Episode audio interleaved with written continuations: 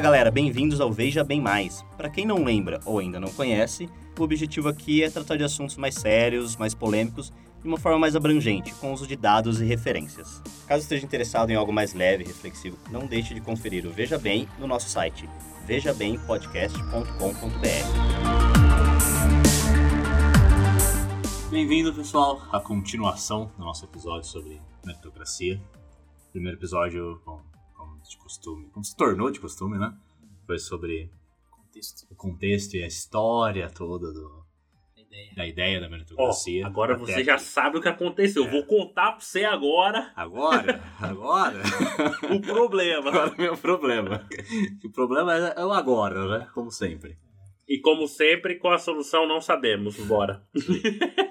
Mas, bom, vocês viram os últimos episódios, já sabem agora como é que vai continuar aqui. A gente vai falar um pouco sobre como é hoje em dia, como que, né? A gente contou como a gente chegou aqui.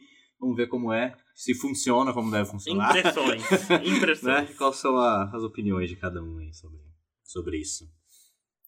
Sim, essa, essa parte merece De novo. ser discutida. Eu vou embora. Mas é uma piada tão boa que merece ser feita. Ô, chega, duas Tá, tá, seguidas. tá, tá. É combo agora? Entendeu, entendeu. Continua. Então, re- resumo muito resumido. Desde Platão. A semente da- do sistema meritocrático chegou aí na pós Segunda Guerra Mundial, traduzido como teste de QI e educação pública. Uhum. E aí tínhamos o que todos acreditavam como algo bom, realmente funcional, porque você estava dando oportunidade para muita gente que não tinha oportunidade, estava Olha só que bonito. É igual, é igual, isso daí é igual desenvolvimento de uma, uma ferramenta. Temos aqui essa ferramenta que vai ajudar todo mundo. Olha. É, não, mas, mas realmente foi, foi bom. Ah, As, economias mundialmente no, após a Segunda Guerra. Mundial Tem, triunfaram. tem, tem o seu mérito, né? Sim. Mere- Merece aplauso. Ô, William, tô gostando do seu senso de humor. Merece ser Não, não reconhecido. sei, essa eu não, eu não, não consegui segurar, desculpa, Pedro. Deixa eu beber água. Eu não aqui, consigo olhar pra cara dele depois dessa. Vai. Mas enfim, é, então sim, depois da Segunda Guerra, a chave virou aí, até porque, lembrando, pós-guerra, principalmente na Europa, foi um momento de reconstrução. Uhum. E muito dessa reconstrução veio com os ideais é, não impostos, influenciados fortemente pelos Estados Unidos, que obviamente foi o único que não foi tão afetado como os países europeus. Então, nos Estados Unidos, até lembrando, né, que a gente falou aqui muito da Europa, mas nos Estados Unidos, a ideia dos Estados Unidos é meio que baseado no, nas ideias do renascentismo, com Thomas Jefferson e todo o outro pessoal lá que escreveu Declaração da Independência e baseava no as fundações do país no que no racionalismo Uhum. Mais do que é, coisas hereditárias, Uhum. nobreza, etc. Então não foi à toa que eles tiveram a guerra da independência contra a Inglaterra e fundaram basicamente os pilares aí de, tudo que é república e eventualmente virar democracia. Então os Estados Unidos já já nasceram mais, mais basicamente com isso, com isso internalizado de que os melhores tinham que ser como a ideia do Platão tinha que ter, tivesse estar no comando. O que foi mudando, principalmente com as guerras, é que eles falaram, tá, mas tem, tem pouca gente que tem oportunidade para isso. Sem falar nada dos escravos, né? Escravos é um asterisco bem grande que ninguém estava olhando para eles, mas depois da Segunda Guerra e muita história, eles falaram, vamos investir em educação pública, vamos garantir que a gente tem o melhor sistema, e a Europa, em momento de reconstrução, foi, foi nessa tendência aí também. E as economias, de novo, proliferaram no sentido muito mais emprego, muito mais tecnologia, muito mais tudo, em virtude da guerra e em virtude da recuperação que precisava ser feita. E aí, até aí tudo bem. Ninguém estava questionando o valor da meritocracia, embora esse Michael Young, ele fez o livro, escreveu o livro justamente para falar do risco que esses novos sistemas, lembrando, ele escreveu em 58. É que você falou quando ele escreveu, ele escreveu, era mais um termo É. pejorativo, né? do Isso, que- ele tá, lembrando, o título do livro era O Nascer da, da Meritocracia, o The Rise of Meritocracy. Vamos traduzir The Rise. Surgimento. É, mas não, é, não foi no sentido nascimento, foi no sentido mais. Tá sendo algo Cresceu, mais notável, tá é, o crescimento da, da meritocracia. O levantar da, demo, da, da, da- Nossa, que branco agora. É isso aí, todo mundo já entendeu a ideia. É, mas le- lembrando, lembrando que uma coisa que a gente deixou de fora aqui, além dos Estados Unidos, é, o, é a Rússia, né? o comunismo. O comunismo é, ti- tinha toda a ideia também de que nobreza, herança, essas coisas não tinham nada, não tinham que interferir na qualidade da vida e oportunidades de alguém. É, só que em vez da, da meritocracia per se, o comunismo é, focar muito mais na igualdade de resultado, mais do que na igualdade de, de oportunidade. E assim, falando bem de maneira grossa, assim, porque óbvio que você quebrar as distintas vertentes Entrar aí. em é, não vamos falar de, de socialismo, comunismo aqui. Mas esse foi uma outra corrente que não via não via herança, seja lá em que sentido for, como algo que justificasse a sociedade, senão que tinha que todo mundo garantir garantir igualdade, né? Então isso daí todo mundo concorda. Socialismo, comunismo é garantir igualdade. Desde que você seja do partido. Porque senão você vai pra vala aberta. Detalhes. É, detalhes. detalhe. Co- co- Coisinhas de, de qualquer, qualquer grupo. É, mas então, esse, esse Michael Young aí, ele falou, tendo em base o socialismo, de que o problema da meritocracia era que isso ia chegar num ponto em que quem realmente tivesse lá o QI de 200 e conseguisse as melhores posições politicamente ou comercialmente, que eles iam implementar e reforçar os sistemas que os levaram até lá e os seus descendentes iam ser os mais propícios a seguir essa tendência. Portanto, ele falou, em algumas décadas veremos uma elite que se alimenta das próprias regras que eles mesmos criaram. Que foi profético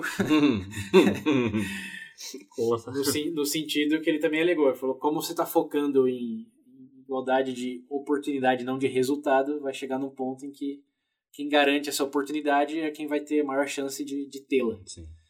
É diferente do comunismo que você tem que ter um mínimo para sua dignidade, sobrevivência, independente de quantas provas você faz. Então ele falou isso e desde então é, essa profecia vem meio que se materializando em termos de o que valorizamos é, sucesso. Não é necessariamente a sua habilidade, senão que quando dinheiro você tem, para que universidade você foi. E essas são os resultados da equação aí que começou como talento, capacidade cognitiva, mais esforço para dinheiro. Engajamento hoje. É. também.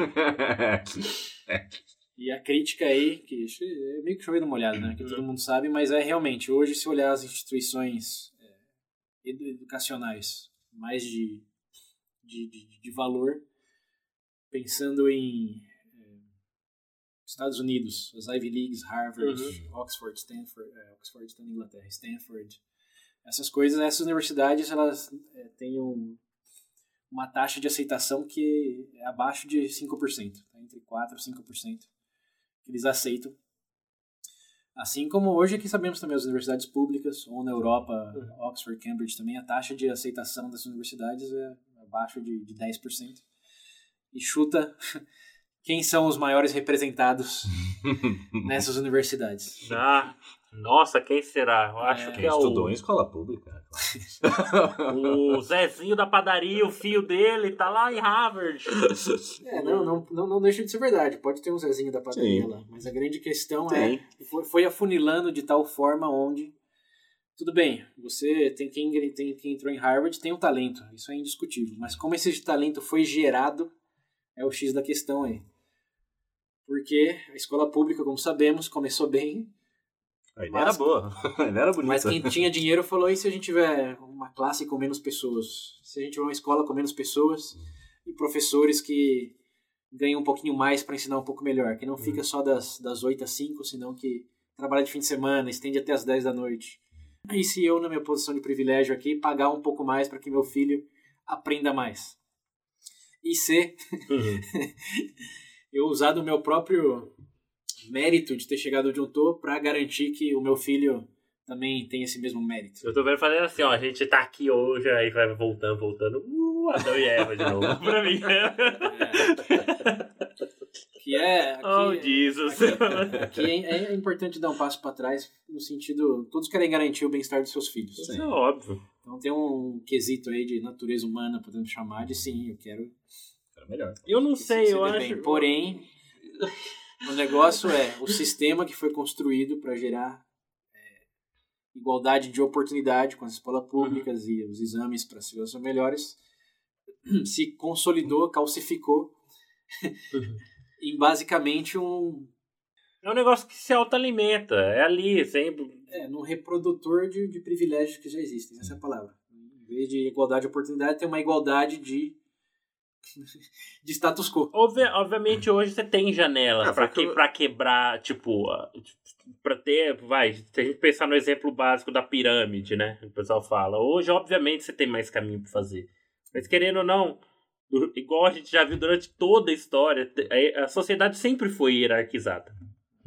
Disso a gente não escapa. Se essa hierarquia vai vir do advento de uma narrativa, igual o César mencionou, religiosa, se vai vir de uma, ou se vai vir de um aspecto material, ou principalmente hoje monetário, dinheiro, infelizmente faz parte. Eu acho que a própria ideia de ter um modelo de sociedade implica ter que lidar com isso. Não tem como fugir. Entendeu? Porque, por exemplo, igual você mencionou, obviamente a gente tem esse contexto. E o, o que, que seria então a resposta? Uma sociedade moldada por, sei lá. Não estamos na resposta ainda. Segura o cavalo. Estamos na problematização. que, só para chover um pouco mais na molhado aqui, que não estamos falando teoricamente, estamos falando na prática, para compartilhar um pouco de dados que não fizemos ainda. O pessoal lá da Ivy League, por exemplo, as 30, 38 universidades mais renomadas mundialmente hoje, tem é, muito mais do, de alunos que fazem parte do 1% mundial, 1%, lembrando, Uhum. do que eles têm de quem está numa renda de 60% da população. Ou seja, você tem 38 instituições que mais de 50% dos alunos são do 1% da sociedade. Quando a sociedade, por lógica matemática, aí, né, não está composto por, por 1%. Então, é, pouquinho mais. é, não estamos falando nenhuma coisa de, de injustiça no sentido, ah, a pessoa que tem mais privilégio. A Uhum. pessoa que tem absoluto mais privilégio Uhum. é a pessoa que tem mais chance de, entre aspas, aí, meritocraticamente ter as melhores oportunidades. Você tem noção, quem. é, as chances de alguém que é um ex-aluno, por exemplo, entrar em Harvard é, é seis vezes maior em função simplesmente desse parentesco que tem com a pessoa. Ou mesmo, é, pensando em, em renda média, a renda média de quem está em Harvard hoje, da família, é de 450 mil dólares por ano. Essa é a renda média. Então você pensa, é, essa é só uma historinha que estamos contando aqui de que privilégio era privilégio? Não. Realmente, se você olhar para os números, é o super privilégio, o privilégio extremo, Uhum. que garante essa perpetuação do privilégio extremo. Só olhando para esses números aí. Você É, tem seis vezes no- mais chance, não é 6%, 60%. Você falou no episódio anterior, né? Tipo, elite fazendo mais elite, né? E Sim. E aí, e aí vem, vem a grande pergunta, que isso também a gente tá falando aqui em contexto acadêmico, mas em, em contexto profissional também existe. É, com quem que trabalha Hum.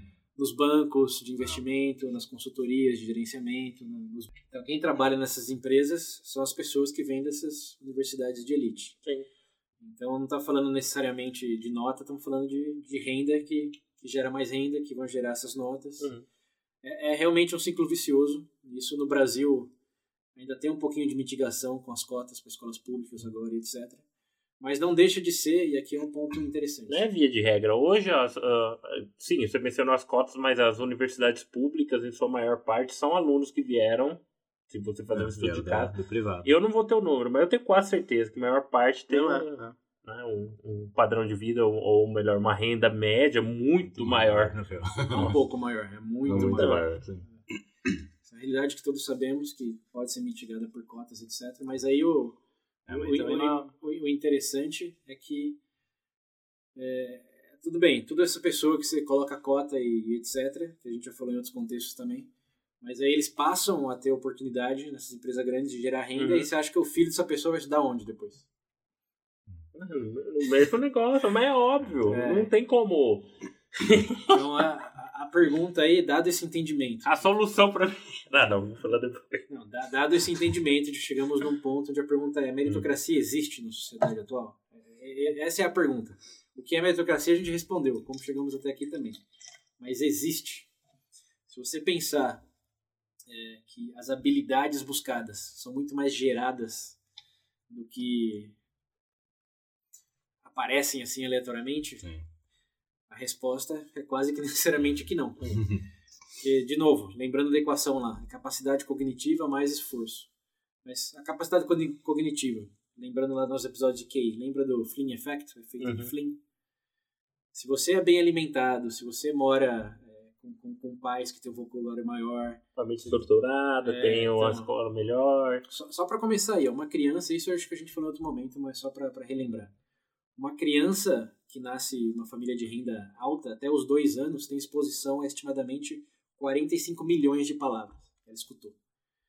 Uma, uma criança de, de renda baixa tem exposição a 13 milhões de palavras na mesma idade. Hum. Uma diferença de quatro vezes a quantidade de palavras. Isso, qual, qual é o mérito da criança É. de não ter escutado quatro vezes mais, mais palavra. Aí você pensa, faz o teste QI lá, ah, na, na capacidade verbal foi pior, porque essa criança nasceu burrinha, coitada. Uhum.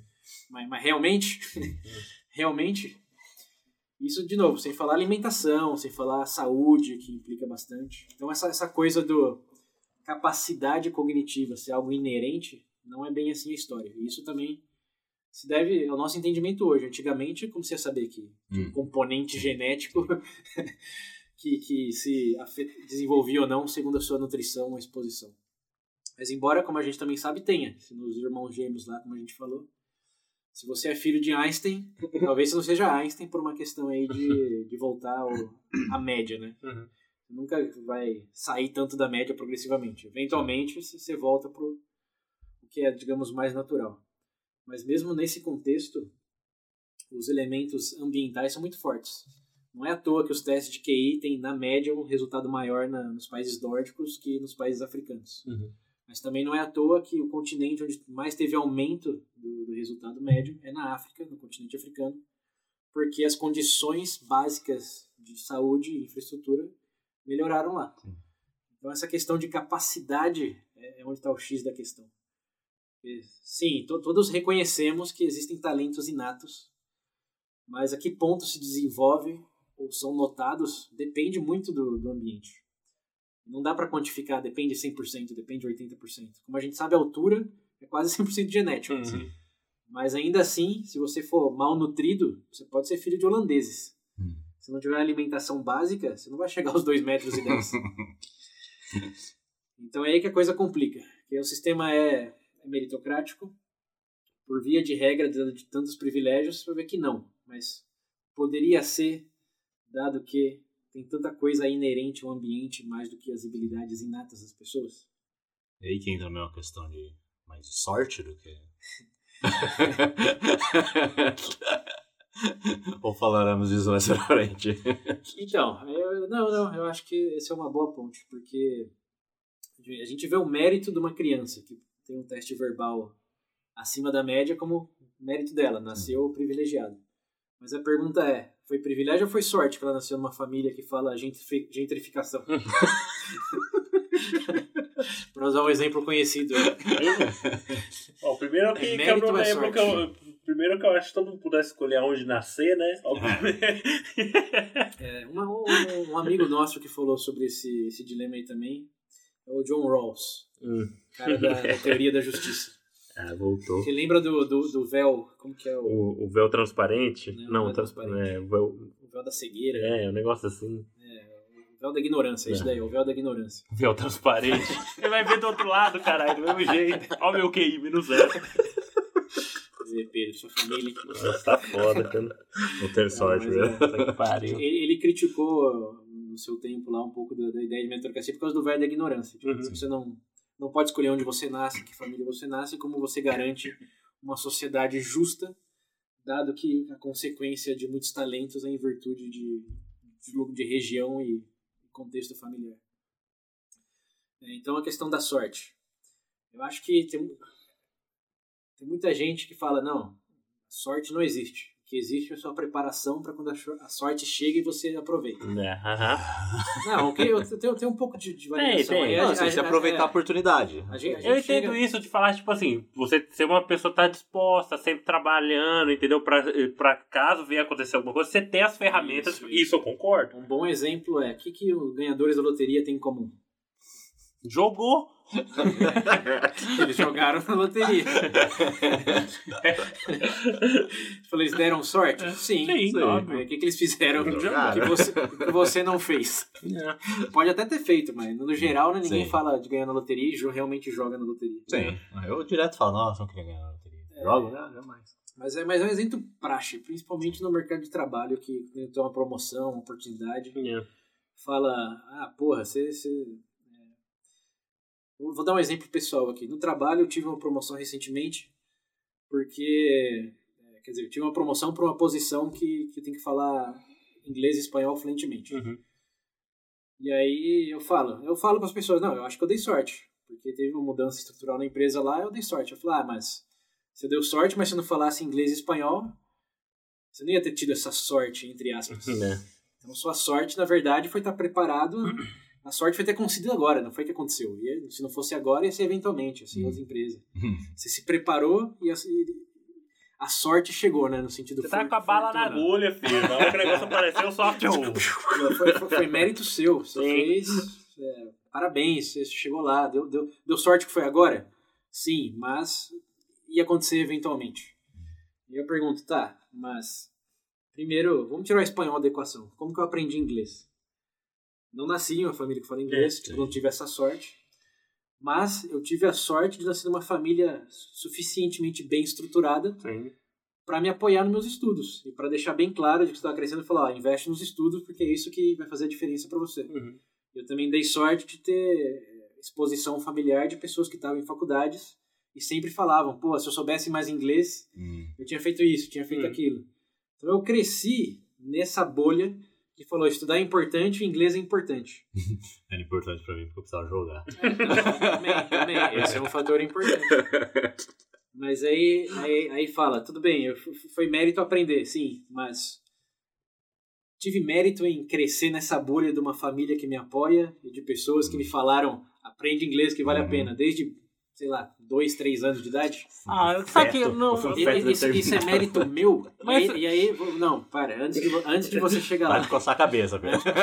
Tem, tem uma outra coisa que é. Geneticamente, a gente já falou aqui, tem a questão do ambiente, mas Uhum. geneticamente existem diferenças. Existem pessoas, como todos sabemos aqui, que têm mais facilidade em prestar atenção Sim. e trabalhar com abstrato do que outras, Uhum. que são mais mão na massa, Uhum. extrovertido, introvertido, etc.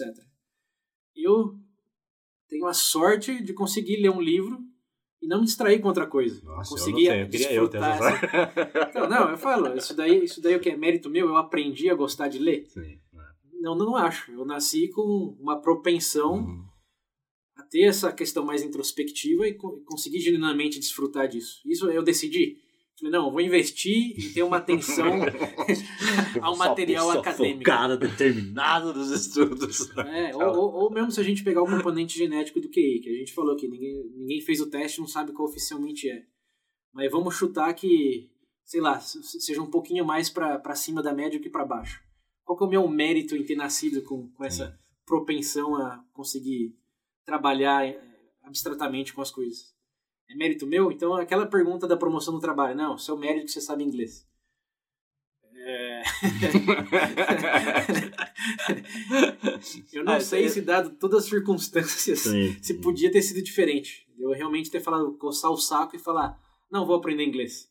Mesmo que eu tenha ouvido falar, todo mundo re- reforçar a narrativa, mesmo que eu consiga prestar atenção, mesmo que tudo isso, eu vou decidir, não, não vou aprender essa merda.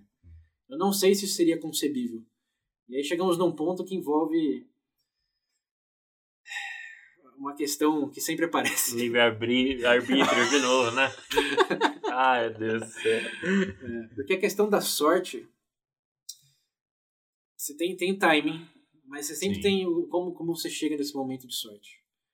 E é algo evitável, é algo construído. Como que você responde isso tendo consciência de se todas as circunstâncias fossem as mesmas, o resultado sempre será o mesmo. Não tem um exemplo, nem mesmo lógico você consegue dar de se fosse tudo igual eu teria feito diferente. Sim.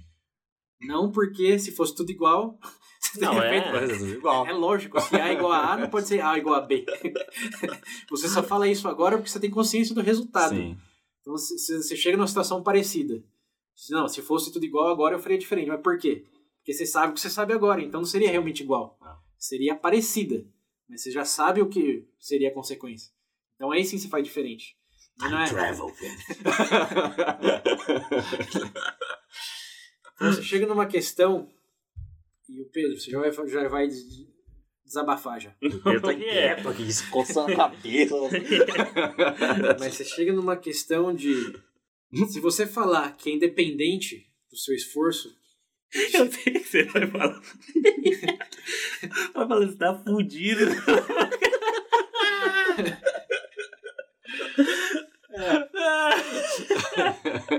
aqui, aqui ó, vamos, fechar, vamos fe- vamos fechar esse. Vamos abrir um parênteses aqui. Vamos, vamos abrir um parênteses aqui. A gente tá falando, beleza. A controvérsia hoje é que elite alimenta elite, privilégio É, alimenta né? privilégio.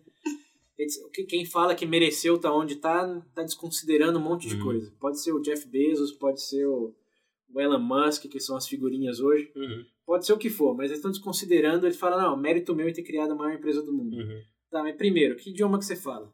Qual a cor da sua pele? uhum. Qual o tanto de incentivo cultural, estrutural, suas famílias que eram bem influentes, enfim, o vocabulário que você tinha com dois anos de idade. Você está tá considerando tudo isso? Não, né? Você está só falando eu sou o pica das galáxias e ó, me invejem. É. Não estamos falando que isso não existe. Óbvio que a gente sabe, teve um esforço, teve um risco Sim, que tomaram. Sim. Ninguém está tá, tá invalidando a questão de que existe um elemento de mérito pro resultado que eles tiveram. Mas tava no caminho. Mas o que estamos alegando é, é 100%? Tava com a estrada pavimentada. É, a minha estrada tem um buraco, tem cachorro no meio. Exato, porque o outro lado da moeda é, beleza, eles chegaram ali e falaram, é mérito meu, mas e quem não teve? É, mérito, é desmérito seu? Hum. tipo, você tá onde você tá porque você merece? E essa, essa é a parte da controvérsia que hoje, tanto esquerda Não, pra, como direita... é, pra mim pegou. É, pra mim, essa palavra que você acha que você merece, já, já pra mim, aí você já tem uma discussão.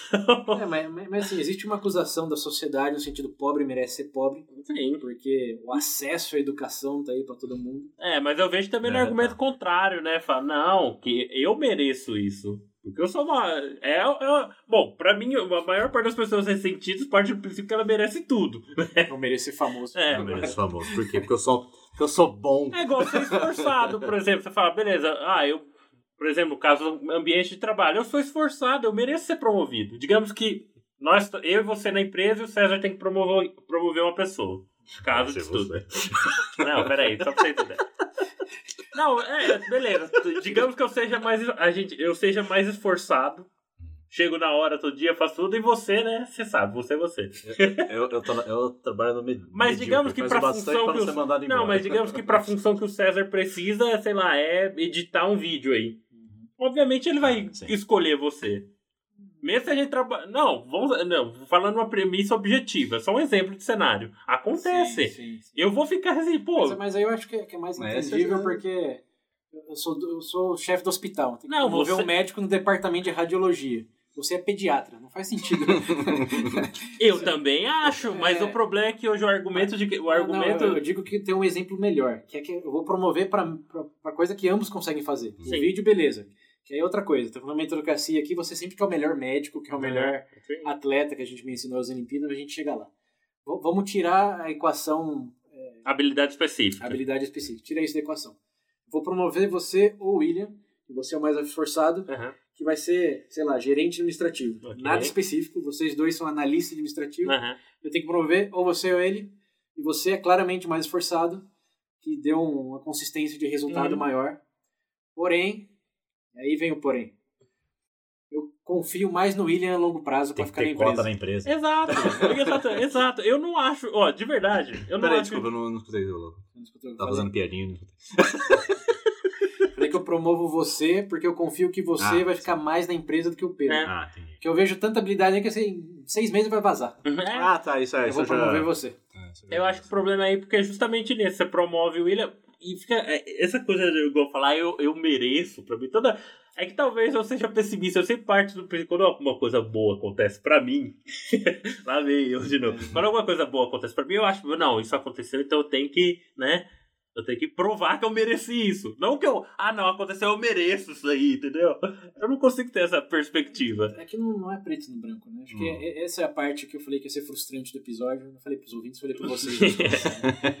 Porque o, o contexto histórico, a controvérsia Aham. são fáceis de descrever. Mas o, que, que a gente faz com isso É, o particular, é. Não, mas não é nem particular, é meio que coletivo também. Ele é, ele é paradoxal em toda instância. Porque existe um pouco dos dois. sim. O elemento subjetivo é inescapável aqui. Porque mesmo quem, quem entrou em Harvard, por exemplo, teve o privilégio lá de aulas particulares, de exposição, vocabulário maior, etc. Mas sabe o que, que você não consegue fazer em Harvard, ou mesmo entrar em Harvard sem? É ter uma boa, uma boa nota que você vai precisar estudar. Sim. Você Eles vai não precisar- vão ficar dando só. Obviamente deve ter umas festas da hora, mas, mas não é só festa, gente. É, tipo, eles tiveram recursos, Sim. mas eles tiveram que passar madrugada estudando, Sim. tiveram que realmente ter um entendimento matemático para conseguir resolver a equação. Sim. Não é que foi dado de mão beijada igual era na, na aristocracia Uhum. clássica aqui. Ó, tá aqui, na bandeja. Uhum. Tem, tem uma bandeja de oportunidades, mas eles têm que. Se for preguiçoso, não vai entrar. Se for nota ruim, não vai entrar. Uhum. E mesmo que entrar por bolsa, sei lá, atlética, ou porque o pai doou 100 milhões de dólares para a Ah, universidade. tem que entregar, tem que se formar ainda, Então, vai ter que estudar. Ele pode entrar, mas para ter o diploma. E aí que tá uma coisa que é, eu acho que a gente falou das empresas que Uhum. contratam. Por que, que as empresas contratam das universidades? Ah, porque já sabe que o cara vai sair preparado, é bala É, na agulha. Porque co- como você sabe que uma pessoa é capaz? Você não conhece a pessoa. Como Exato. você sabe que ela é capaz? O que, que diz pra mim você é capaz? Duas coisas: experiência Não, também. e acadêmica. Que pode ser a mesma coisa, experiência profissional e experiência Sim. acadêmica. Mas é. Se você trabalhou 10 anos, por exemplo, no- na Amazon, Uhum. eu sei, eu, eu, eu tenho consciência do ambiente na, na Ambev, melhor, para ficar mais Uhum. próximo aqui. Ambev Uhum. tem um ambiente agressivo, Uhum. profissional. Então, se você veio de lá, sobreviveu 5 anos lá, o que eu sei sobre você? Que dá, dá pra levar qualquer porradas. desafio, é. é. Se você formou também na USP, na Unicamp ou em Uhum. Harvard, você formou, o que, que eu sei sobre você? Mesmo não tendo fazendo entrevista nada. Ah, que ali a régua tá mais pra, mais eu, pra cima. eu posso jogar qualquer bucha em você que Sim. você resolve. Então não é que, tipo, não existe meritocracia no sentido você é incapaz, Uhum. como eram os reis incompetentes que não sabia a diferença de um cavalo e uma zebra e mandava o soldado cavalgar. Não, não é isso. É no sentido o que, que te levou àquele ponto. Você, você é capaz, você é formado, você resolve qualquer bucha, é um médico de qualidade.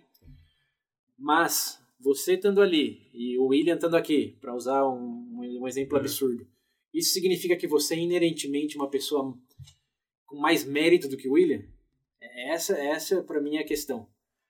Que, dado todo esse contexto histórico aí de, de processos, a resposta é não. Por quê? Porque você é mais capaz do que você faz, mas o William é incapaz de chegar nessa capacidade. Se ele tivesse as mesmas oportunidades, talvez por talento natural aí, ele seria um pouco menos capaz que você, Uhum. mas ele poderia muito bem se formar, poderia muito bem ter resultado, Uhum. talvez você fosse melhor, você usa em Bolt, o Michael Phelps no negócio. Mas o William tá correndo ali também, Uhum. não é? Não tá no pódio, mas tá ali. E essa é a narrativa que todos estão criticando hoje, porque o que se parece com a divisão de 1% e o resto é que a justificativa é o William não é um médico formado. Uhum. É um bosta. E merece ser um bosta. E ninguém tem que se preocupar com ele. Porque você teve a oportunidade. Você não estamos não no feudalismo. Não é que você for nascer o Tipo, a plebeu e falar, tá ali. o seu chapéu de plebeu tá aqui, você não pode tirar, porque, enfim. Você, você teve sua, sua chance, ainda mais que a internet. Não foi porque você não quis. Essa é uma narrativa perigosa e meio tóxica de separar as pessoas em nível de o quanto valem as pessoas. Não o quanto de oportunidade elas tiveram e quanto que se reflete porque elas trabalharam nisso. Mas eu acho que tem. mas- Não, isso eu entendo, mas eu vejo uma faca de dois gumes, porque toda vez que você parte do princípio e fala, não, que nós precisamos, isso tem que ser ajustado, obviamente, num contexto de nivelar as coisas, obviamente você precisa de alguém para fazer isso.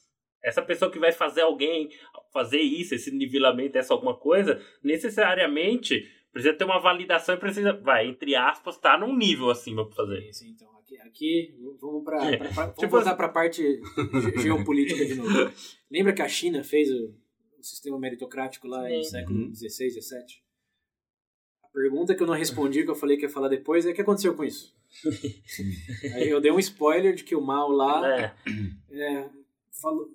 Na verdade, ele aconteceu exatamente o que está acontecendo agora na China. Teve uma elite uhum. É, que, que do- dos mandarins que passaram passavam nos exames e o que, que eles faziam com as crianças assim que nasciam, os filhos. Botava para estudar, Sim. já dando a- Já tinha o norte os, ali. os esquemas, É. já falando, ó, deu certo para mim assim, você vai fazer exatamente assim. Uhum.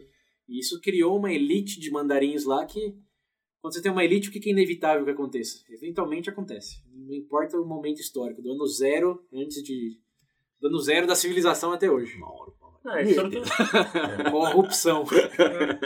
começa a se autofavorecer, começa a fazer favores, começa a dar. Ah, sua nota não foi tão boa, mas sou eu que decido, não tem ninguém olhando. É. Deixa, ó, passei o meu filho, olha que surpresa. Vamos botar uma bolinha aqui nesse seis aqui, vira um Pra- oito. Exato. E aconteceu não só na China, aconteceu em Veneza também, no século XVI, bem depois do Renascentismo. Eles promoveram lá o, o talento realmente e depois virou a questão de família.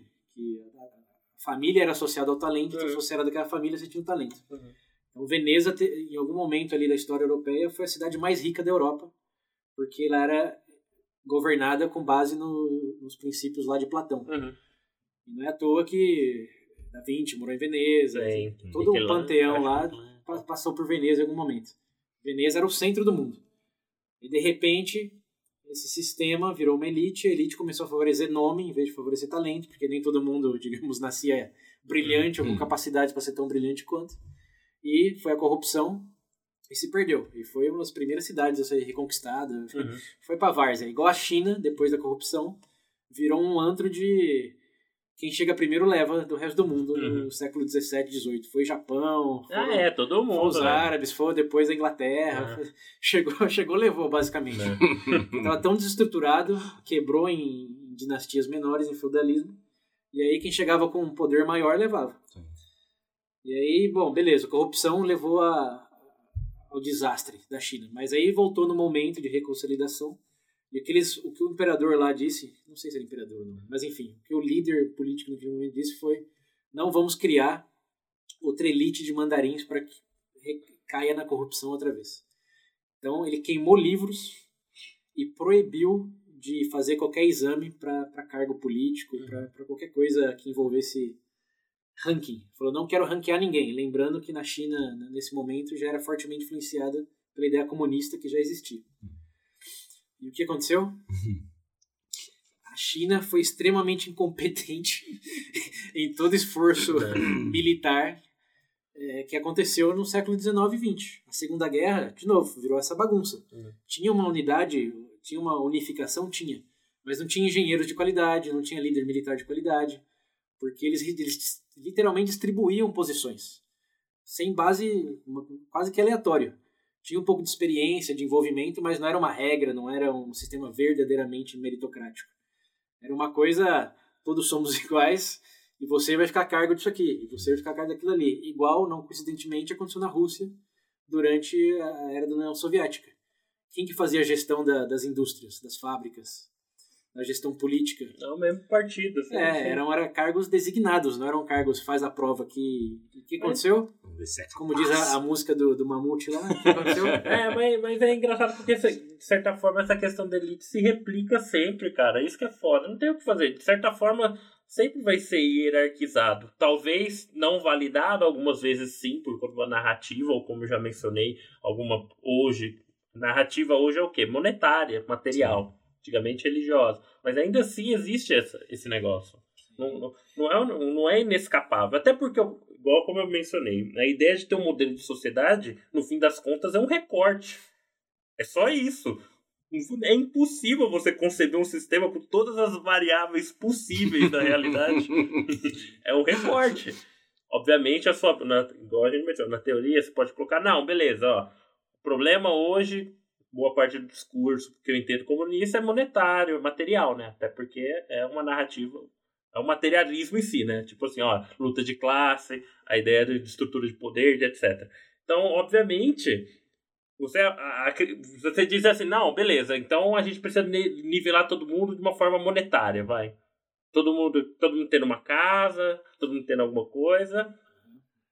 Sim, pode melhorar. Como alguns países realmente adotam algumas medidas de caráter que você pode falar, não, isso daí tem uma viés socialista, né? Os nórdicos. Sim, faz. Mas não quer, não quer dizer necessariamente que lá não tem uma elite, que lá, obviamente, não tem uma estrutura e nenhum tipo de plano de poder lá dentro. Sempre vai ter isso. Você não vai escapar disso. Naturalmente também tem pessoas mais altas, mais baixas, pessoas mais velozes, pessoas Mas- mas- mais introspectivas. E a própria, e a, a própria possibilidade dos países nórdicos, por exemplo, poder adotar esse tipo de modelo. O que- como é que é o mundo hoje? Por exemplo, se porventura entra uma- um presidente dos Estados Unidos e fala: Quer saber, eu quero que se dane a Europa. Retirar todas as tropas, todas as bases de lá, ah, vai acontecer o que aconteceu na Crimeia. A Rússia foi e anexou. Não fez nada. Não, agora é meu. Eu acho que você está dando saltos grandes de conclusão aí. Não, pode até questão. ser, mas eu digo tipo assim, que o, o, hoje a gente tem esse recorte que funcionou, né, obviamente, mas a gente desconsidera um grande número de coisas aí. Funciona de que até que ponto? É. É, Esse é o, é o X da questão aqui. A gente tá falando que funciona, todo mundo. Todo mundo não, mas. A grande maioria acredita na, na meritocracia como algo inerentemente valioso e que funciona. Porque olha o que aconteceu depois que a educação foi implementada, depois que o seu gênero, sexo e seja lá o que for, é, gênero, sexo e etnia foi desconsiderado. Você prefere viver no mundo hoje ou no mundo onde tudo isso era, era uma variável importante na sua vida? Você botar o véu na ignorância e tiver que escolher um Sim. período do mundo que você nasce, véu na ignorância, hein? Você não escolhe raça, gênero, Uhum. nada. Você só vai nascer em algum período do mundo. Quando você escolhe nascer? Esse é o tipo de coisa, eu não tenho poder. Eu- eu- a minha premissa, a minha situação é essa. Obviamente eu posso pensar melhor, mas eu, sinceramente, não, eu não, não consigo conceber. Toda vez que eu escuto alguém falando de modelo de sociedade, se ele defende, eu entendo que ele acha que tem a solução. Eu falo, eu não tenho, eu não, consigo estipular Ah, isso. mas ninguém tá pedindo isso de você.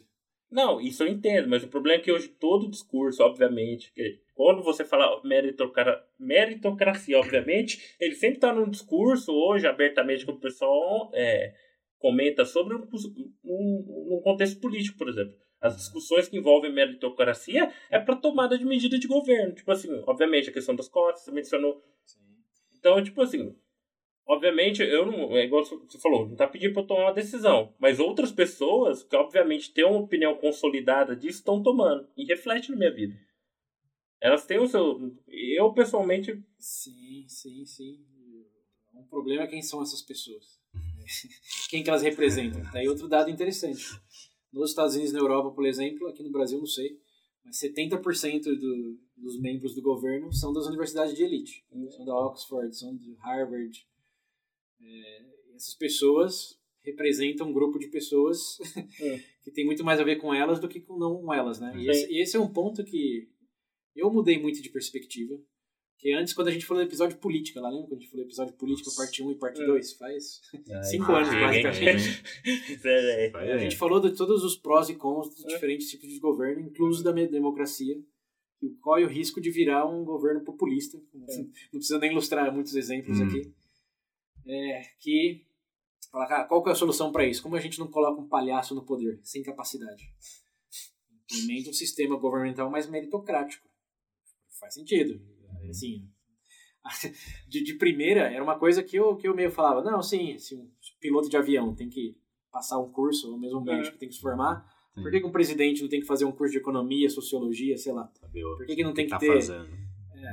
Então, pra mim, eu tinha muito sentido você fazer uma prova para ser presidente. Não precisa ser a prova ultimata, assim, mas uma prova básica de história, principalmente história, Hum. para saber que não vai fazer um bigodinho eventualmente. um cara que vai falar, ah, acho que eu tenho a solução final para esse problema. Ou pelo menos isso É. seria, na minha, na, minha, na minha concepção, seria legal garantir com uma prova. Mas aí, depois de toda a nossa exposição aqui, principalmente agora, é, veio, veio, veio essa questão.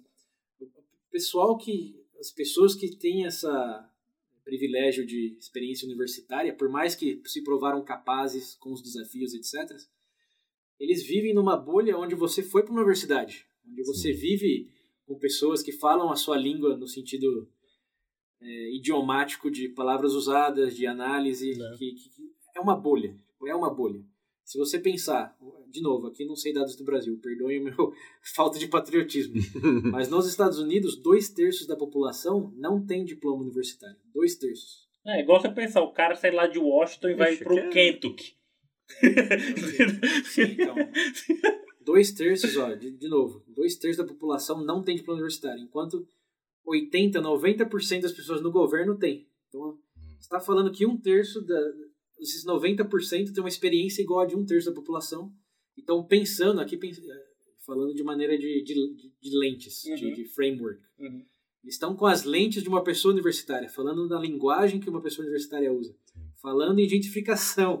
não que as coisas estão ficando caro pra caralho. né? É. Então, você- eles estão numa água, vamos pensar isso num- numa piscina. Eles estão numa piscina habitadas por pessoas Sim. como eles. Eles não estão no, marzão, no piscinão de ramos, É. que dois terços das pessoas vivem. Que é um discurso que o Lula falava bastante aqui. né? Sim. Eu represento. a- Ah. E, é, e é uma coisa que hoje eu já vejo validade. Que realmente, se fizer uma prova ou precisar de diploma para ser presidente, você necessariamente está funilando um, um representante que, na verdade, representa a minoria, não a maioria. Sim. Só que aí você pensa, tá, mas quem representa a maioria? Qual que é a maioria? Que não sabe muito bem como funcionam os fluxos monetários internacionais.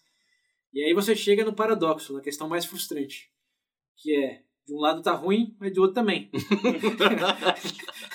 Ninguém quer uma pessoa incompetente na presidência. Mas se você começar a colocar barreiras, você vai ter uma pessoa pouco representativa para a maioria da população. No sistema democrático, É o que rege, é, É, o que é serve pra isso. é o que é a democracia, não é a voz do povo. É. Se a voz do povo é que seja um palhaço, essa é a voz do povo. Hum. Mas aí É uma questão de princípio também, É. obviamente, no, no Então, fim das contas. Cara, é- essa é a palavra-chave, é a questão de princípio aqui. E aí que o pessoal, a gente deu todas as razões aqui para ser contra a meritocracia como é hoje, que é elite alimentando elite. Sim.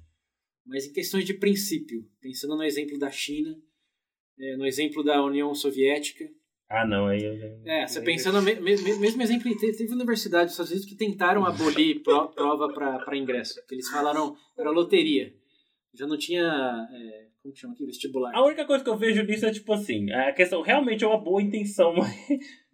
Mas. Qual é a alternativa? É, essa é a minha pergunta. Hoje sim, elite que alimenta elite e beleza. Funciona mal, é uma coisa que vai aumentar a desigualdade e que frustra e que gera essa perspectiva tóxica de eu sou necessariamente melhor do que você se a minha renda média é maior do que a sua. Hum. Isso estamos todos de acordo. Uhum. Mas qual é a alternativa para isso? É a coisa do presidente. Hum. Se você representar a maioria da população e ser um palhaço, é ruim. Mas se você colocar uma elite intelectual ali que é 1%, é ruim também. É escolher entre o pior e o menos pior. Mas como, quem decide quem é o menos pior? É tudo de Bom, eu não sei o que, o que é me- melhor ou menos pior nesse caso, porque, né, bem como a gente já viu, algumas, o nosso amigo lá do peixe, como é que era o nome? David Starr ele poderia dizer que ele era um homem aí, é, né, educado. Que a gente- Ele era, ele era. Ele começou tão bem. É. Fundador, dos fundadores de Stanford. É, então. Eu gostava dele no começo Mas assim, da pra, história. pra, pra- pra não deixar o episódio num, numa nota tipo X. Eu, ó, sinceramente, eu vejo que a gente. Eu, isso daí vai. Isso daí, infelizmente, é uma pergunta sem resposta que vai vir, vai durar até o fim da humanidade. Pra mim não adianta, não tem como construir Éden aqui. Vai ter merda, vai ter Sim. um ruim ali. Tem, mas tem de maneira histórica, social, você tem um progresso. Não é que a gente tá igual ao Homem das Cavernas, ou igual a Europa Não, feudal, sim, ou igual mesmo a Europa pré- pré-segunda guerra. Acho que é igual Muitos falou. problemas são É, parecidos. É, mas eu acho que também é por questão de lente mesmo, cara. Né? Sim. É a que você falou. Obviamente eu entendo num contexto, por exemplo, uma pessoa, sei lá. eu pensar no caso, sei lá, um, uma pessoa. Igual eu, eu, eu sou religioso e a pessoa não é. Obviamente ela vai ter uma lente de, de viver de acordo, tipo, até pra ver o fluxo da história de um jeito diferente do meu, né? Quer dizer, é, porque, obviamente, a linha transcendental, infinita, possibilidade, vida eterna, depois que morre, vai pro céu, pro inferno, é uma coisa. Mas a partir do momento que você fala, porra, é só isso aqui. Entendeu? Muda completamente. Só nessa questão aí você já tem uma discussão desde os primórdios aí. Sim, mas isso já estamos de acordo que podemos concordar em discordar. Sim. Agora, como vão estruturar a educação pública? Como vão estruturar?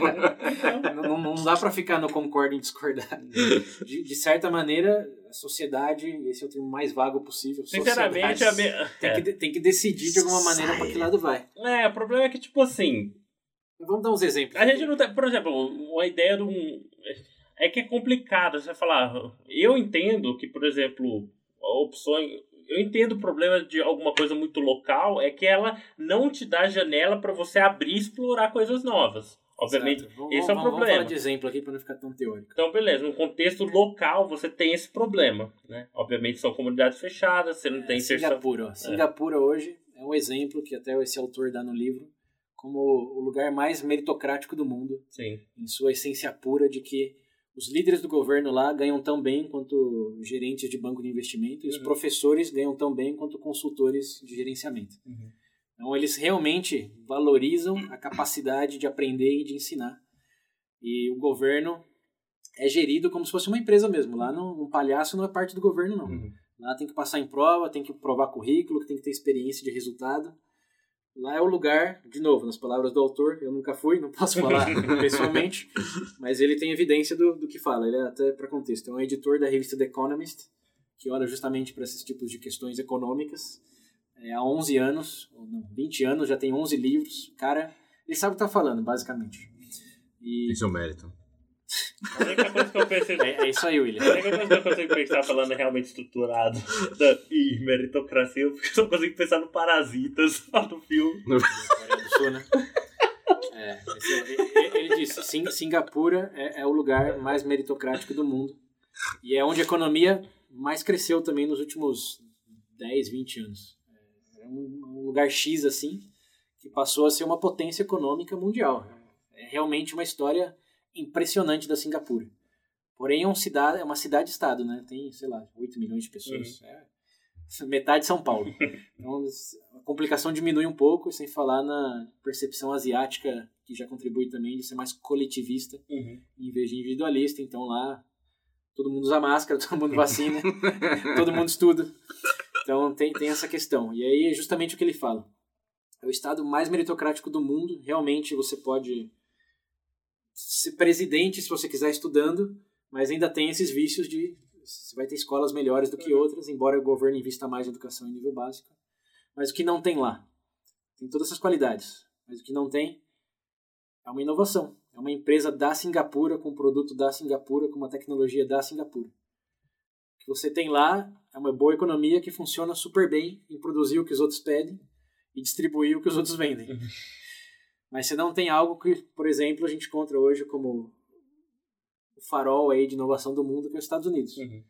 que sofre de problemas extremos estruturais, tanto a nível racial como a nível regional de interior versus uhum. costa dos Estados Unidos.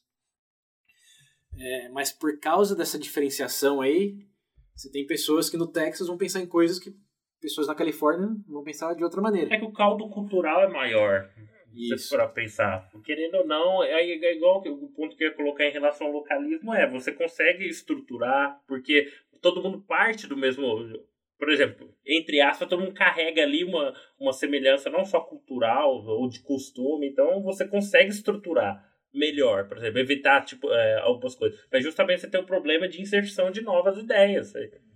Estados Unidos é justamente a outra ponta da coisa. Beleza, tá todo mundo lá, mas por estar tá todo mundo, vai ter todo tipo de coisa.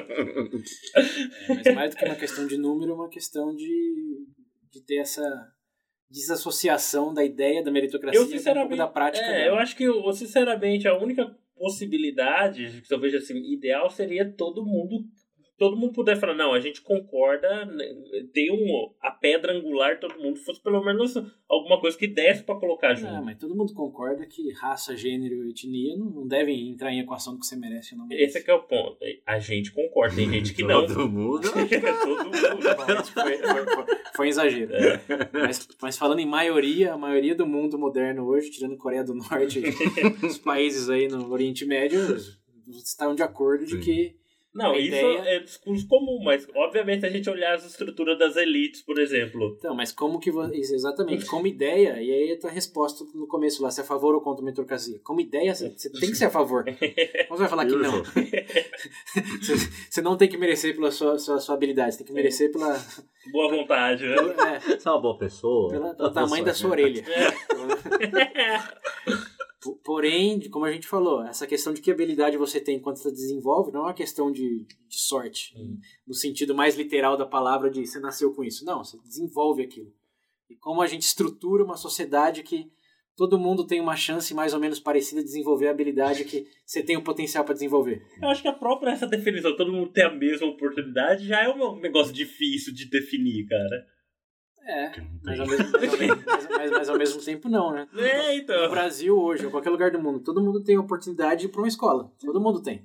Antes não tinha. Antes você morasse no interiorzão, X- escola zero para você. Hoje você tem a mesma oportunidade. Só que aí vem outro problema, que é, tá, mas a oportunidade pra uma escola ruim é quase que pior do que não ter oportunidade da escola e começar a, a ser, a ser um, um habilidoso artesão. É, Você não perde tempo Então, é o que eu acho. lugar ruim. Então, o que eu acho que é difícil é que tudo, do jeito que vai estruturando, parece que vai estruturando, vem de cada um. Todo mundo fica mais feliz, vai ficando mais todo mundo satisfeito. Não, é que você gera novos problemas. Hum. É, é, é aí que eu, que eu discordo de você no ponto, não tem pra onde correr, sempre vai ter problema. Sim, mas são problemas diferentes e situações diferentes. Hoje a sociedade está no melhor momento histórico, de maneira geral, do que sempre esteve, em Sim. termos de acesso à infraestrutura, educação, saúde. A média de vida hoje é maior do que qualquer momento da história. um negócio, não sei se é real ou não, porque me veio em mente agora, falando que até o nível da, da pobreza tá bem... Tá Sim, Não, a pobreza pobreza mundial muito, é, muito, diminuiu muito. muito. Sim, é Sim. como a gente falou no episódio, as coisas estão melhores ou, ou piores. Lembra Sim. desse episódio? É É. referência aí, ouvintes. Objetivamente falando, estão melhores. Não tem como discutir. Materialmente, sem dúvida. É, e por quê? Porque as pessoas capazes para fazer a, a- a melhor coisa estão fazendo. né? Os melhores médicos, os melhores engenheiros, os melhores. Pode-se dizer de maneira geral, que já é mais controversa, empreendedores estão Uhum. empreendendo. Então a- o pessoal está se. É, qual que é a palavra? Especializando e sendo melhor naquilo que faz em, em benefício do mundo inteiro. Você está com um smartphone aí, porque teve um engenheiro muito bom que que foi recompensado e, enfim, teve uma vida boa por causa disso. Não sei se é do Steve Jobs, mas teve uma vida boa por causa disso. Aí entra outros elementos de sorte, etc., que, que realmente são aleatórios, mas sempre condicionais aonde você está e quem te ajudou a chegar até ali. Nada existe no vácuo. É, mas, pensando nessa problematização de que problema você prefere ter? Uma sociedade que se diz meritocrática, mas falha na execução? Ou uma sociedade que considera a meritocracia uma ideia falida, sem nenhum mérito? Eu prefiro a primeira opção. Porque todos os contra-exemplos de sociedades que falaram não vamos medir ninguém de nenhuma forma, todo mundo tem que ter a mesma, coi- nivelar a mesma coisa é. sempre, que você falou daquela prensa lá. Os exemplos históricos não são tão bons. É, isso, é. Então, que problema eu prefiro ter? Eu prefiro ter o problema que temos hoje, que é como que ajustamos essa coisa de, de elite que se autoalimenta e como mitigamos esses riscos inerentes aí de uma coisa que sempre vai existir, mas pode ser menor. E aí o melhor exemplo, ou exemplos, né, melhor dito. Sim. Singapura é um bom exemplo, porque, tudo bem, não é, não é, não é os Estados Unidos, mas é um país que quem vive lá vive bem hoje. É mais par... E tem uma desigualdade é, muito menor dos Estados Unidos, em Sem termos dúvida. brutos de pessoas que ganham um bilhão e pessoas que ganham um dólar Sim. por dia. Então todo mundo lá vive acima da média, vamos dizer assim, do que uma pessoa na média num país em desenvolvimento. Então você prefere viver na Singapura ou viver, sei lá, no Congo? Eu posso ser um minha- senhor de guerra no É. marcado de ouro. Aí A minha resposta é clara. Cara de ouro. Agora, se pegar os países nórdicos também, eles fizeram de outra maneira, que é lá a competitividade não é tão grande, Uhum. porém eles redistribuem de maneira muito mais agressiva que o outro Sim. lugar. 60% do, da sua renda lá é do governo, filhão. Você pode ser o melhor arquiteto do mundo. 60% que você quer ganhar vai do bolso do governo. É. Só que aí o que acontece com esse 60%? E aí que está um elemento cultural, histórico também, que você não consegue desassociar. Uhum. Eles conseguem reinvestir em infraestrutura, em educação básica. Eu tenho amigos nórdicos, noruegueses, que eles foram para colégio público lá e depois entraram em universidades de elite.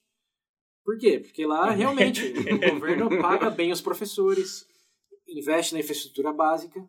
Então, é 60%? Sim, mas você não precisa pagar escola particular para o seu filho. Sim. Você não precisa pagar plano de saúde privado, porque o SUS lá é excelente, o equivalente do SUS. Sim. Então, aí você chega em outra coisa. É um sistema ruim do ponto de vista. É meu salário. Eu que ganhei um bilhão aqui, por que eu vou dar 600 mil milhões de para você, governo? Você vai interferir na minha liberdade de fazer o que eu quero com o meu dinheiro?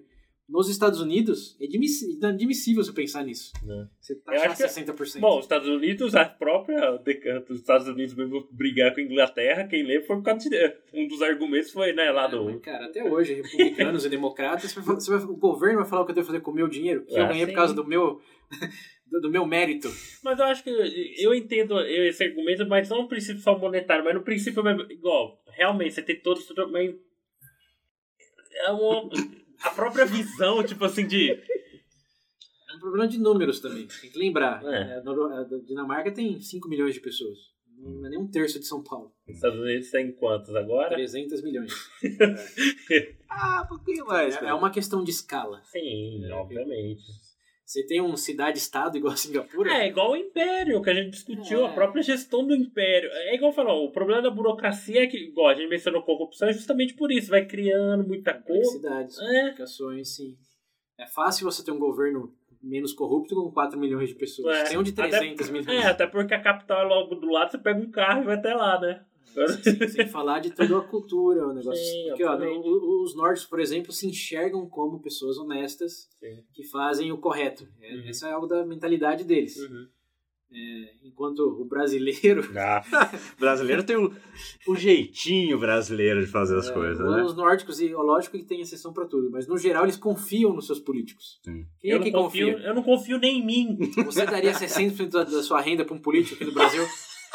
Com confiança que ele investiria na, na, na saúde e na educação básica? Então, por isso que, que, eu disse, que eu digo que é complicado. Porque tem elementos muito inerentes à história do, todo, do Cultural, lugar. não- Como na Ásia, assim, esse elemento cultural de coletivismo, como que o governo ia justificar pagar, sei lá, 40% a mais para os professores, Né? ou 40% do que ganha um CEO, por exemplo? né? Eu lembro do- quando começou esse, né, esse negócio de confiança. É, confiança não, essa coisa coletiva. Lembro quando começou a pandemia, teve tava vendo as matérias falando sobre o Japão, que a pessoa falou, ah, eu vi que todo mundo tá usando aqui, não sei o quê.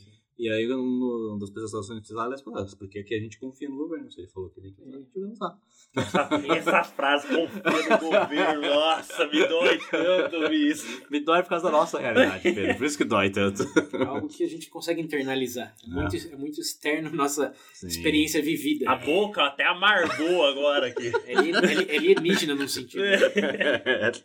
Como assim você confia no seu governo? Eu tive, eu tive essa experiência uma vez nos Estados Unidos, e, bom, a anedota vale aqui, né? É. Que foi de. Você tinha que entrar no repertório universitário e você tinha que passar o cartão que tinha um saldo lá. Não tinha um cartão de crédito, crédito não, de débito. Uhum. Você tinha 500 dólares. Aí sempre que você passava, é, você tinha direito ao buffet lá da universidade. Sim. E tinha vezes que a pessoa que passava lá a maquininha, Uhum. a pessoa ia no banheiro. Então não ficava ninguém, não tem câmera, não tem segurança É. nenhuma, ficava totalmente aberto. E as pessoas paravam, faziam fila esperando o cara voltar. E uma vez eu perguntei pra um cara lá. Pô, anda logo, cara. Não, pra, Pega essa porra aí, não, não, pra, pra você o nível de intensidade. Você, você entrava pra um buffet assim, comer à vontade, e elas esperavam pra pagar 11 dólares pra poder entrar. E eu perguntei pro cara, mas você nunca viu alguém simplesmente entrar quando a pessoa vai no banheiro? E ele olhou pra mim com uma cara de horror. e, tipo, por que alguém faria isso? E esse foi o momento que a chave virou de que você tá sempre dentro da água que você nasceu ali. Pra o que que você considera como possível e não. Não. Eu vi um bagulho desse estacionamento, que não tem ninguém cobrando, você tinha que ir lá e botar no, no É. negocinho. Você... Não, na, na, na Noruega teve um experimento Coisa, também né? de eles deixarem comida assim numa praça e falar deposite o dinheiro aqui. E aí, quando chegava no fim do dia, eles chegavam lá e a caixinha tava cheia de dinheiro. Ah, eu vi um também uns negócios dele, que eles faziam umas barraquinhas como se estivesse vendendo alguma coisa, aí isso, você pegava, mas tinha que deixar. O pagamento era voluntário. É, Falou, pague aqui. Tava o valor lá. E tá tudo pago. e no Brasil, Eu sempre. Tinha levado os doces, a barraca e o dinheiro que tava ali. Sabe o que, que eu lembro quando vocês falam isso? Tem um videozinho que eu vi na internet com meu irmão de meme. Não, esse vai é, é um exemplo de aniversário das grandes capitais do mundo. Tem lá os países, Itália, tá, tá, Estados Unidos, aí Indonésia, um monte de país, país da África, Congo, faz, o pessoal faz um bolo, aí corta, né? chega no Brasil, oval aqui, ó.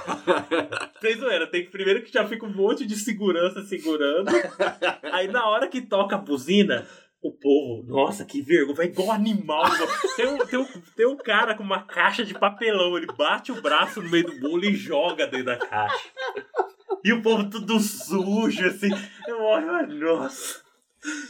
É, lembrando que isso são casos pontuais.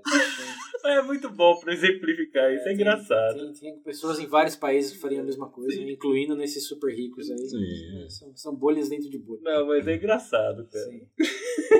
Mas bom, pra, pra concluir, vai. A gente já, já desvirtuou muito do, do tema aqui. Virou negócio de anedota. É. A ideia da meritocracia é boa.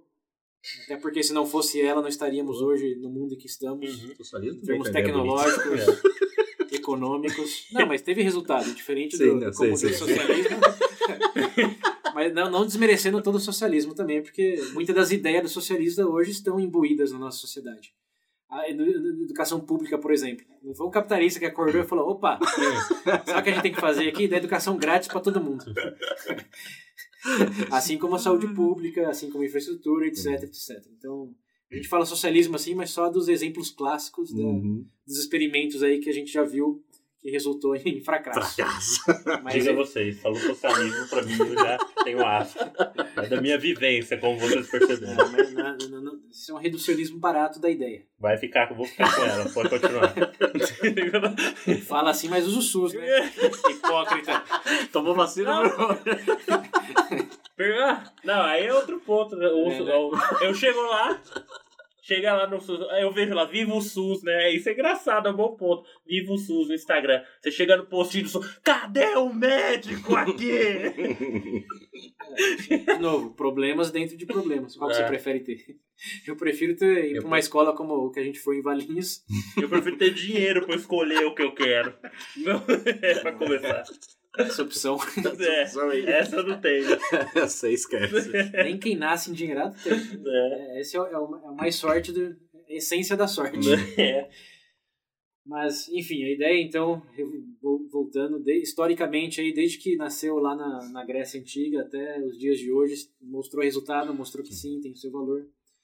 Embora a sua implementação seja, deixe a desejar, principalmente agora que já temos esse ciclo vicioso, já temos a elite corrupta, que pode não ser corrupta ao ponto de ir lá na sua casa e roubar, mas tá inflando algumas notas ali, tá Uhum. favorecendo um doador ali, enfim, tudo, a gente sabe os esquemas. É. o- como que é? Soft corruption em É. inglês. É o jeitinho. Co- Corrupção leve, É. não é? Troca de favor. É troca aquele, de né? favor. É, rouba, mas faz. é Manda um salve pro Maluf. Grande são, Maluf. são os, os CEOs dos bancos jogando golfe junto assim, falando, vamos aumentar a taxa de interesse? Vamos. Né? Vamos, juros, vamos aumentar a taxa de juros do cartão de crédito? É. Vamos, vamos, vamos. Então, sim, é, estamos, acho que claramente aí num ponto em que muito dessa ideia de quem tem, principalmente quem tem valor, precisa ser repensada. Uhum. Acho que alguém que tem três diplomas e PhD e tá como CEO de uma empresa não é inerentemente mais nada além de humano do que outra pessoa. Acho Uhum. que esse discurso, sim, precisamos, falando como idealista aqui sempre no final, né? Bota o, bota o chapéu de o mundo ideal. No mundo ideal, um pouco das virtudes que eram contempladas lá por Platão e muito do, da história humana em si, tinham que voltar a ser um pouco mais é, presentes. Uhum. Não só a pessoa é sinônimo do quanto ela ganha, senão de, de simplesmente ser pessoa bem educada, Sim. é, que tem consciência dos outros, enfim, empatia. Ó, o pastorzão César. É, eu falei, ó, o mundo ideal aqui, ó. Deixa eu resolver os problemas, ó, só me escuta. Não, mas sim, tirando as piadas, acho que o problema da, da meritocracia, como hoje, é porque esse elemento se perdeu e virou só essa equação dinheiro, é, valor. Uhum. Não, não é bem. Entendo, não, não deveria ser bem assim. Sim. Mesmo quem tá com a enxada lá, que ganha menos do salário mínimo, não tá lá porque merece. Esse, Uhum. esse é, o meu, é o meu conceito. Uhum. De- lembrando de novo, não é que todo mundo sempre. Você vai falar que porque depois a gente cai no negócio lá, ah, quem não tá na cadeia não merece estar na cadeia. Não, merece sim, cometer um crime. Alguma Vamos com calma, gente. Pisa no freio. não, não quero chegar no determinismo. É, livre-arbítrio. Tem, tem gente que, que tá com uma enxada na mão porque talvez sim mereça em virtude de todas as possibilidades que teve Sim. e conscientemente decidiu não fazer por X, Y, Z. Mas, de novo, pode ser que geneticamente nem tinha disposição para aquilo. Uhum. Mas aí já é outro papo e eu não quero cair nisso. Só quero falar que botar esse manto de que cada um tá onde tá porque merece, porque vivemos numa sociedade Uhum. meritocrática, é explicitamente falso. É. Se você defender essa ideia, Cheguei a falar balela, faz tempo que ele não fala balela. isso é, É balela. O vocabulário tá mudando. Mas é, é balela, é mentira. Não vivemos numa sociedade puramente meritocrática ou nem necessariamente mais meritocrática do que menos meritocrática. Sim. Vivemos com ideal meritocrático, que é bem diferente do- da realidade. E você vai ver exemplos para todo lado aí, como eu me considero um exemplo bem sucedido da meritocracia. Uhum. Tivemos oportunidades parecidas e por mérito, entre aspas, aí, tive mais sorte. Essa é a frase paradoxal. Por mérito, tive mais sorte. Por, por É sorte, isso aí, pô. por, por sorte, tive mais mérito. Muito bom, foi bom. Eu vejo como, Solucionado. eu vejo como positivo, mas não significa valor inerente de ninguém. No fim do dia, você falar, ah, foi tudo sorte, é tão válido quanto foi tudo mérito. É. Porque depende das variáveis que você considera. É sempre mérito de ter feito esforço, sim, mas e a sorte de ter nascido com a genética predisposta a valorizar esse tipo de esforço? Como os atletas. A gente falou das Olimpíadas e não falou das Olimpíadas ainda, né?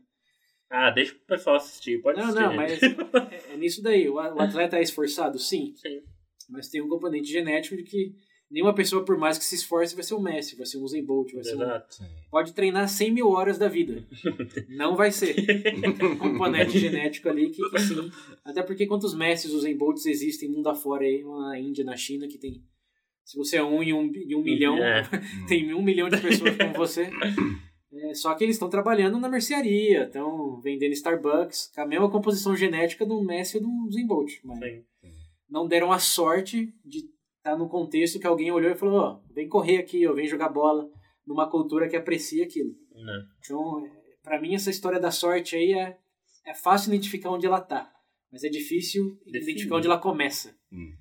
Se é no útero, se é na cultura que você nasce, no momento que você nasce. Espermatozoide que foi, o que não foi. É, exato. É. Ninguém, como a gente falou, ninguém escolhe onde nasce, onde nasce, como É. nasce, e essa é a sorte em ultimato. Então, Bom, lidem com isso porque já tem muito problema, eu não vou nem pensar nisso mais. Mas, da- dado isso, dado Uhum. que é, é falha, eu pessoalmente ainda prefiro sociedades que valorizam mais a ideia de meritocracia do que aquelas que historicamente é, vão focar mais em igualdade de resultado, não de oportunidade, de resultado. Acho que igualdade de oportunidade, sim, na medida do possível. É óbvio que escola pública deveria ser investimento prioritário de todo governo, em todo lugar. Saúde pública também. É, acho que o, o exemplo nórdico assim, é o que eu mais valorizo do ponto de vista econômico, de que bota imposto sim, melhora o playing field para todo mundo, o, o campo tem que ser em boas condições para todo mundo. Mas, de novo, o papel é muito idealista aqui no sentido como se confia nos governantes para fazer isso. Jesus. que são outras discussões. É. Mas, de novo, dado o problema de ter uma sociedade que não valoriza isso e acha que é fajuto e acha que tem que ser tudo loteria e distribuição aleatória, Uhum. eu acho que não. Acho que tem que ser capacidade, sim. Tem que ter filtro, sim, seja por exame escrito, físico, seja lá o que for, que inevitavelmente vai cair no negócio de uma elite que vai se autoalimentar. Porque mesmo tendo escolas, digamos, excelentes a nível público, as universidades privadas vão ser melhores que tem mais dinheiro quem vai entrar lá são as pessoas que podem pagar um tutor privado em vez da pessoa que só foi na escola. Então isso vai acontecer. Porém, as pessoas que estão saindo das universidades públicas, é, privadas, ou seja lá o que for, estão criando os iPhones, os Teslas, os notebooks que eu estou usando, o carro que eu cheguei até aqui. Eu prefiro ter esse problema do que ter o problema de uma sociedade totalmente igual, que não tem inovação e que não são as melhores pessoas ou que não são melhores desenvolvidas para fazer o que estão fazendo. Eu prefiro, se eu for para cirurgia, eu quero o melhor cirurgião lá. Independente também. se vem de uma elite ou se não vem. Sim. Eu concordo, César, porque eu também prefiro a minha vala só minha do que uma vala aberta. É, então assim, para usar o meia-culpa, elitista, é uma visão elitista essa? É, sim, eu sou elitista. Ah, até porque assim eu como muitos que devem estar escutando, no sentido, você quer o melhor cirurgião te operando? É, até é porque no fim das contas, sejamos sinceros, quem. Eh, Quando você fala assim, quem não prefere um serviço plus, é? Né? Então. Sim, sim. É. Todos querem o melhor, né? É, não diz não dá pra fugir. Agora, o quanto desse melhor tem que ser uma parcela tão diminuta da sociedade, aí sim, acho que é o, é o que precisa ser revisado, precisa ser repensado. Desigualdade, como geneticamente a gente já sabe, sempre vai existir. Sim. É, mas não precisa ser tão grande, não precisa ser tão intensa e não precisa ser tão maquiada num discurso tóxico de que uma pessoa que chegou ali é melhor do que você porque você Uhum. teve a oportunidade, em teoria, e não chegou. Então esse discurso sim é balela, mas a ideia acho que é válida, só precisa de, de lapidação, de ajustes que nunca vai ser perfeito talvez, mas, mas dá para melhorar, como esses exemplos aí que a gente deu já, já ilustram. Pronto. Boa! No Nossa. final das contas, é isso aí, gente. Ideal, bora. Lute pela ideia. Lute pela ideia. Isso aí. Então, tá bom. É um papo bom. Temos dois episódios aí. Esperamos que tenhamos merecido É. a atenção de Atenção vocês. de vocês. Ah, não, chegou até aqui. Eu acho que pô. agora a gente merece também, por conta Descanso. disso, mais padrinho, mais contribuições. Se vocês acham que merecemos uma contribuição, Não, não Galera acho. nova Nós aí. merecemos aqui. Eu mereço. Eu mereço isso. lembrando que o, o livro base para esse episódio foi doação direta de padrinhos. É. Foi, foi comprado através de doações diretas dos padrinhos, então obrigado a vocês. Muitíssimo obrigado. E se inspirem com esses exemplos, Isso aí. porque quanto mais fontes. é, Ajuda a gente a nos ajudar. quanto É. mais fontes restritas a gente tiver acesso, É, maior tende a ser a qualidade do episódio, mais mérito tende a ter. Então, E não vai ter vídeo, tá? Não tem cara. Não vai ter rosto de ninguém. E, e não só- Podcast. É, eu acho que foi, foi, foi bom frisar esse detalhe no nome. É. ó, até só para fechar o círculo aí, né? A gente tá falando de sorte. Qual foi nosso mérito em ter o, o nosso podcast citado pelo Clóvis Barros lá? Né? É verdade, né? Absolutamente zero. Ganhamos mais de mil seguidores. O nosso único esforço de pensar em Veja Bem como nome do Aí podcast. nem quando a gente fez propaganda do bagulho, tem